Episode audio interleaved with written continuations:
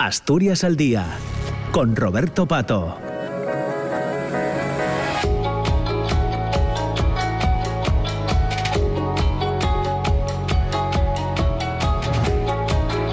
Son ya las 10 de la mañana y 8 minutos. Seguimos eh, ahora con la segunda parte del programa Asturias al Día, también desde la Junta General del Principado. Ya les decía a todos los oyentes de la radio pública, de RPA, que en esta primera jornada, en este primer programa que hacemos en la actual eh, legislatura, eh, vamos a aprovechar también para hacer algunas entrevistas en esta segunda parte, para conocer un poco más, en algunos casos, la institución, en otros, pues seguramente que nos meteremos en algún fregado político, pero en principio hoy eh, hemos invitado a participar con nosotros en el programa a, Josefina Velasco, que es bibliotecaria archivera en la Junta General del Principado, es licenciada en Geografía e Historia por la Universidad de, Oviedo, conoce muy bien este sitio en el, que estamos, este palacio del Parlamento Regional, y nos parecía bueno, pues muy interesante también poder charlar con, Josefina. Algunas cosas seguramente que las, que las conozcamos los asturianos y asturianas, habrá otras que seguramente, que seguramente no. Josefina Velasco, ¿qué tal? ¿Cómo estás? Buenos Hola, pues muy bien, muchas gracias. Buenos días. Un poco, un poco descolocada porque esto no es mi sitio, pero encantada de estar con vosotros.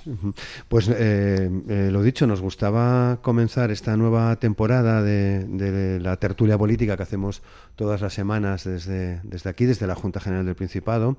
Eh, pues comenzar hablando también de, de, qué es, de, dónde estamos, ¿no? En, qué lugar nos encontramos. Me decías que el despacho en el que estamos ahora no lo conocías, es la primera vez que, estás aquí. Sí, no, bueno, no lo conozco porque es el despacho que, como en todas las sedes parlamentarias, se habilita para el presidente del gobierno.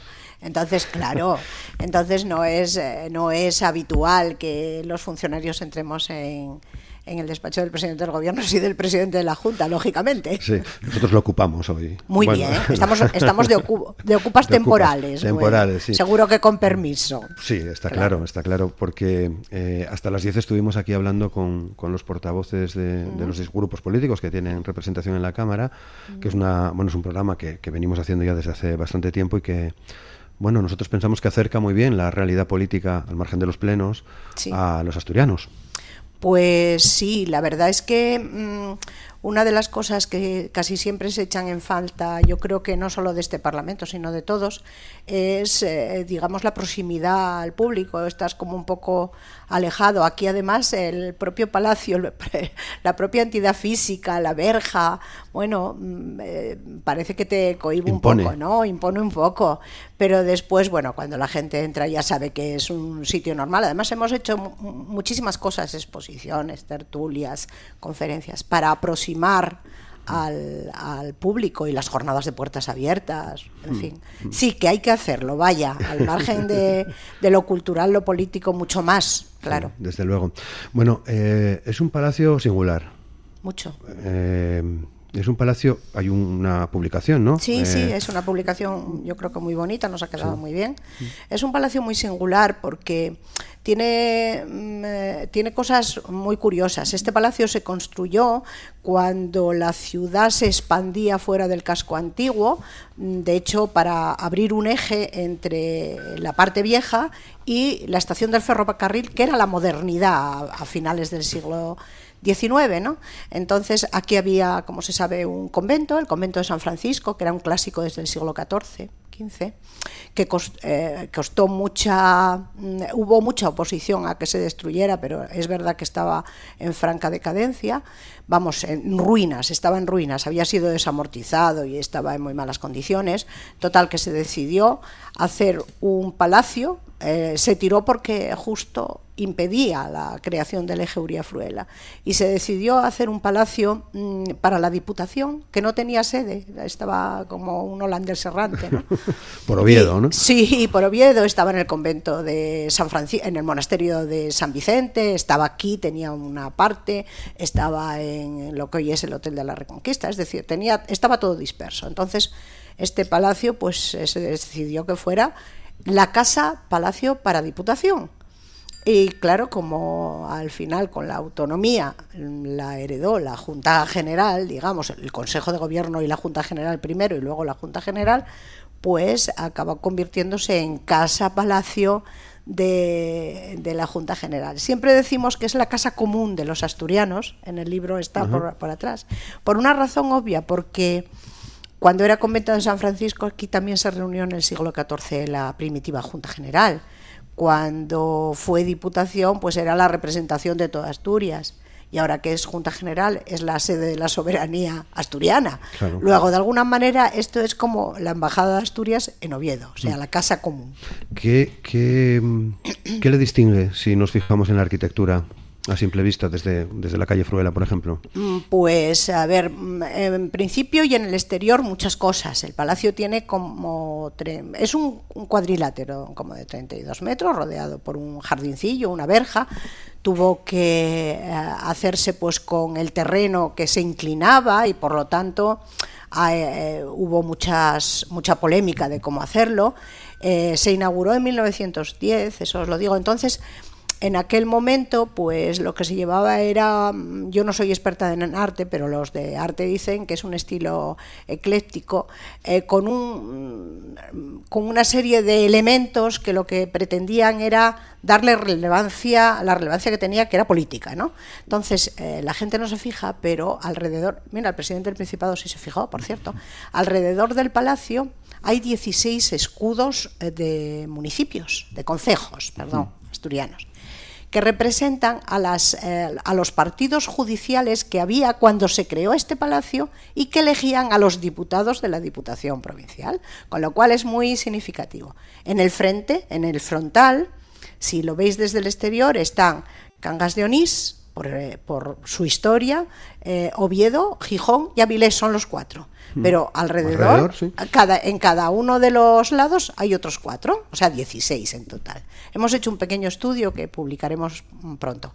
Bueno, pues, eh, eh, ¿qué más hay? Pues, ¿qué corona el edificio? El edificio lo corona una, una pareja que no son dos musas, que es lo habitual, sino un hombre y una mujer o sea, un trabajador que, si lo, os fijáis bien, tiene una rueda, porque en aquella época la industria y la minería eran lo fundamental en, Asturias. Entonces ahí hay un obrero, ¿vale?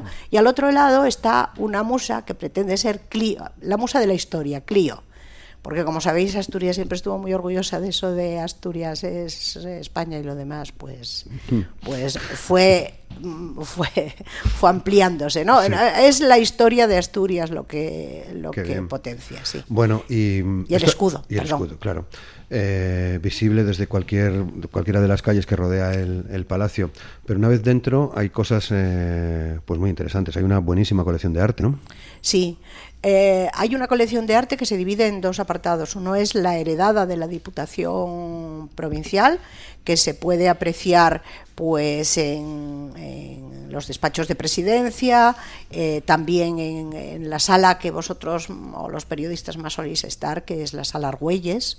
Eh, las salas tienen el nombre de asturianos ilustres luchadores por la Constitución y por el fin del antiguo régimen y un, nuevo empaque del nuevo, ¿no? Que es allí están pues uno de Zaragoza y otro de de, de que es el Lagar, que ahora mismo está expuesto en el Museo de Bellas Artes porque hay una exposición colectiva escanciando, se llama, sobre la sidra. Entonces, bueno, lo tenemos ahí expuesto. Después, los habitantes más antiguos del palacio son dos bustos maravillosos de Grajera y Herboso, que son uno de Jovellanos y otro de Uría. Grajera y Herboso era uno de los mejores escultores, fue de hecho director del Museo de Escultura, antecedente del Museo del Prado, y eh, ese busto, esos dos bustos, se los entregaron a la Diputación a mediados del 19. No existía el palacio. Luego, los primeros que vinieron como habitantes del palacio fueron Uría y Jovellanos. Yo siempre lo digo porque es que, bueno, y son maravillosos, ¿eh? Son maravillosos. Dice mucho de esos dos primeros habitantes. Ah, bueno, muchísimo, date cuenta. Pues Uría era eh, aquel gran funcionario, alto funcionario del Ministerio de Fomento, que fue capaz de trazar el ferrocarril Asturias y un montón de calles y un montón de ferrocarriles. O sea, un promotor de la digamos, de la ruptura del aislamiento asturiano, ¿no? Pero Jovellanos, bueno, pues Jovellanos es un referente ineludible del siglo XVIII para todos, ¿eh? Para Oviedo, para Gijón, que solo le debe a Dios el mar, porque el resto se lo debe a Jovellanos, y para, es verdad, y para, sí, y además es que Jovellanos, solo con sus diarios, te conoces muchísimas de las cosas que pasan hoy en Asturias. O sea, no en su época, sino hoy. Sí, eh, recuerdo una de las tertulias políticas de hace ya un tiempo, creo que de la pasada legislatura, quizás de la anterior, que, que un, un, diputado eh, en, pleno, en plena discusión eh, dijo a los demás, eh, menos citar y más leer a Jovellanos. Ah, pues sí. No, no, a ver, la, y además son divertidísimas las lecturas de Jovellanos, y aconsejo a todo el mundo, ¿eh? Muy bien, pues eh, sigamos hablando de Jovellanos, porque entre otras cosas creo que se alberga aquí una, una carta de Jovellanos al Marqués de Campo Sagrado, otra figura sí. también crucial en la historia de Asturias, que eh, llegó de la mano de la fundación del empresario asturmexicano José Antonio Pérez Simón, ¿no? Sí. En el 2011 se iba a celebrar el bicentenario de la muerte de Jovellanos, que como sabéis murió antes de acabar la guerra de la independencia. Eh, tuvo que huir de los franceses que ya estaban invadiendo Gijón por tercera vez y entonces eh, murió en Puerto de Vega, ¿no? que fue donde llegó su barco. Bueno, pues eh, eh Jovellanos en 1794 sí. había redactado para a petición de su amigo el marqués de Camposagrado eh, una, una explicación de por qué el escudo de Asturias no debía ser ninguno de los que se decían, que se decían muchos, mmm, eh, sino la, la, Cruz de la Victoria. La Cruz de la Victoria mmm, con sus pendientes alfa y omega mmm, y con eso de, con este signo se vence al enemigo y con este signo se salva al piadoso. Eso es, eh, que además es ambivalente, porque es religioso, es con este signo vences mm. al pecado, pero también político. Con este signo, pues el enemigo queda aislado, ¿no? Eh, y de hecho, al, en el entronque de la escalera principal del palacio, o sea, esta escalera que tenemos, que es así, que la monumental, que es muy bonita, con dos leones rampantes no acostados, que eso también es importante, pues tenemos en un lado el escudo de España, vamos, del reino, sí el reino de entonces y el de hoy, con ligeras diferencias, y en el otro el, el escudo, el escudo de, de, de, y mm, lo explica muy bien Jovellanos. Además, no mm, digamos que no menosprecia ninguno de los de las propuestas anteriores, sino que va hilvanando por qué esta no debe ser. Por ejemplo, a él le gusta mucho la Cruz de los Ángeles, pero la Cruz de los Ángeles lo que representa es al obispado de Oviedo y a la ciudad de Oviedo, pero no tiene ese carácter de territorial de unir a todos los asturianos y, y entonces, bueno, pues eh, va desgranando por qué motivo debe ser ese y no otro, y fue fundamental cuando se hizo la ley del escudo en, en, en la autonomía ya, claro, en, el, sí. en la primera legislatura, en el 84, eh, se hicieron las, pues, las leyes de los símbolos, ¿no? La, la, ley del escudo, la ley de la bandera, que son son leyes eh, importantes. Desde quiero luego, decir, claro. eh, es que en todas las constituciones y estatutos siempre, siempre, siempre acaba estando. ¿no? Sí. Y fue fundamental. Después hubo otros estudios que matizaron alguna de las cosas de, de Jovellanos, pero esa carta fue fundamental. Esa carta, que es una maravilla, en la Junta General para exposición permanente, para custodia y para que los asturianos pues eh, tengan su símbolo en el debe estar, que es en la sede de la soberanía. Claro, el archivo de, del archivo de la Junta General del Principado, uh -huh. archivo central e histórico del Parlamento, depósito final de... Uh -huh de los documentos generados eh, por la Cámara desde su creación en el año 82. Sí. Acumuláis eh, mucho material en papel, ahora sí. ya también eh, digitalizado, sí. claro. Sí, sí, sí, el archivo, a ver, mmm, uh, sí, y no hace, no hace falta retrotraerse tanto tiempo.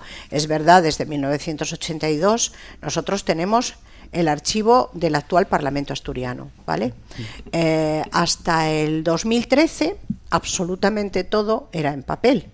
Eh, estamos procediendo a digitalizar documentos, seleccionando qué documentos se deben digitalizar. A partir del 2013 empezaron a hacerse documentos híbridos, es decir, parte era en papel y parte era digital. Por ejemplo, pues los boletines y diarios de la Cámara, que son base fundamental de la actividad parlamentaria, pues empezaron muy pronto a, a digitalizarse y a exponerse en la web. Mm, Ahora mismo prácticamente toda la administración tiende a ser electrónica.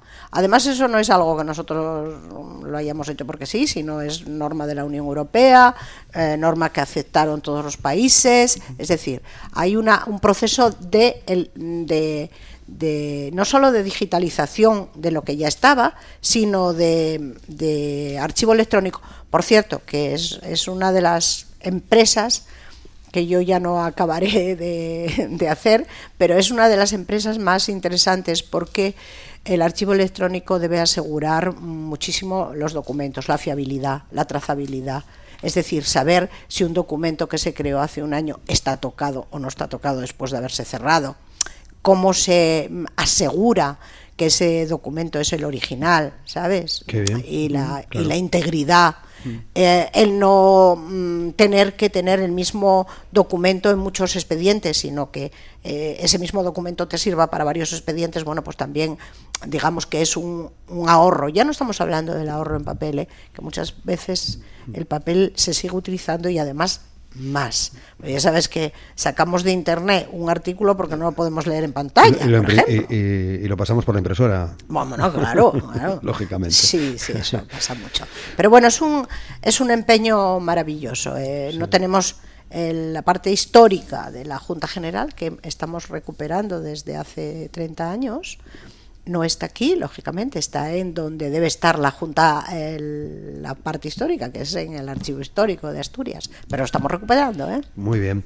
Bueno, pues estamos llegando ya al final. Tengo en la mano un ejemplar de, del Estatuto de, Autonomía, del Principado de Asturias, una edición que se hizo eh, para conmemorar los 40 años de la autonomía eh, asturiana.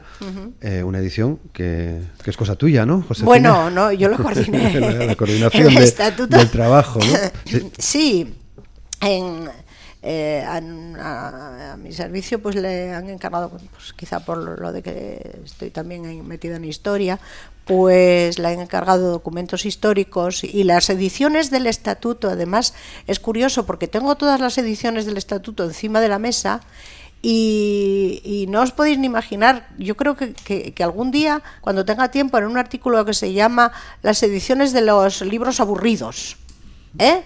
Porque, no, en serio, porque no te puedes ni imaginar cómo cambió la edición, la propia edición, o sea, la parte física, la que le das al ciudadano de los estatutos de autonomía. Y este en concreto de los 40 años, fíjate, yo me acuerdo que mm, cuando empezamos a estudiarlo, sacamos las actas de las reuniones por las que se iban aprobando los artículos en, el 77, 78, o sea, la comisión de los ocho primero la de los 24 y la de los 8, y recuperamos, que está en el archivo histórico y nosotros lo digitalizamos, no os lo podéis ni imaginar, lo que se hacía entonces, que era la transcripción de taquigrafía. O sea, nosotros en, en, la Diputación había taquígrafas maravillosas. Una de ellas fue campeona nacional, por cierto. Bueno, pues la taquigrafía de las sesiones del artículo tal, bueno, es una auténtica maravilla porque dices, bueno, ahora lo grabas todo, incluso lo transmites en directo. Bueno, pues si metes la pata, metiste. Pero allí estaban las taquígrafas tomando nota de todo lo que se hacía. Y es muy bonito, es un documento muy guapo, de verdad. ¿eh? Desde luego que sí. Sí, sí. Desde luego que sí. Eh, una cosa más, ¿Tiene el público, eh, los asturianos y asturianas, acceso eh, total o de alguna forma a consultar eh, estos archivos? Sí, bueno, a ver, mm, en, la página web, en los distintos apartados, pues yo creo que tenemos, mm, como, como todas las administraciones, con esto de que la transparencia debe mm, obrar entre todos, ¿no? A veces ahogamos al público con tanta información.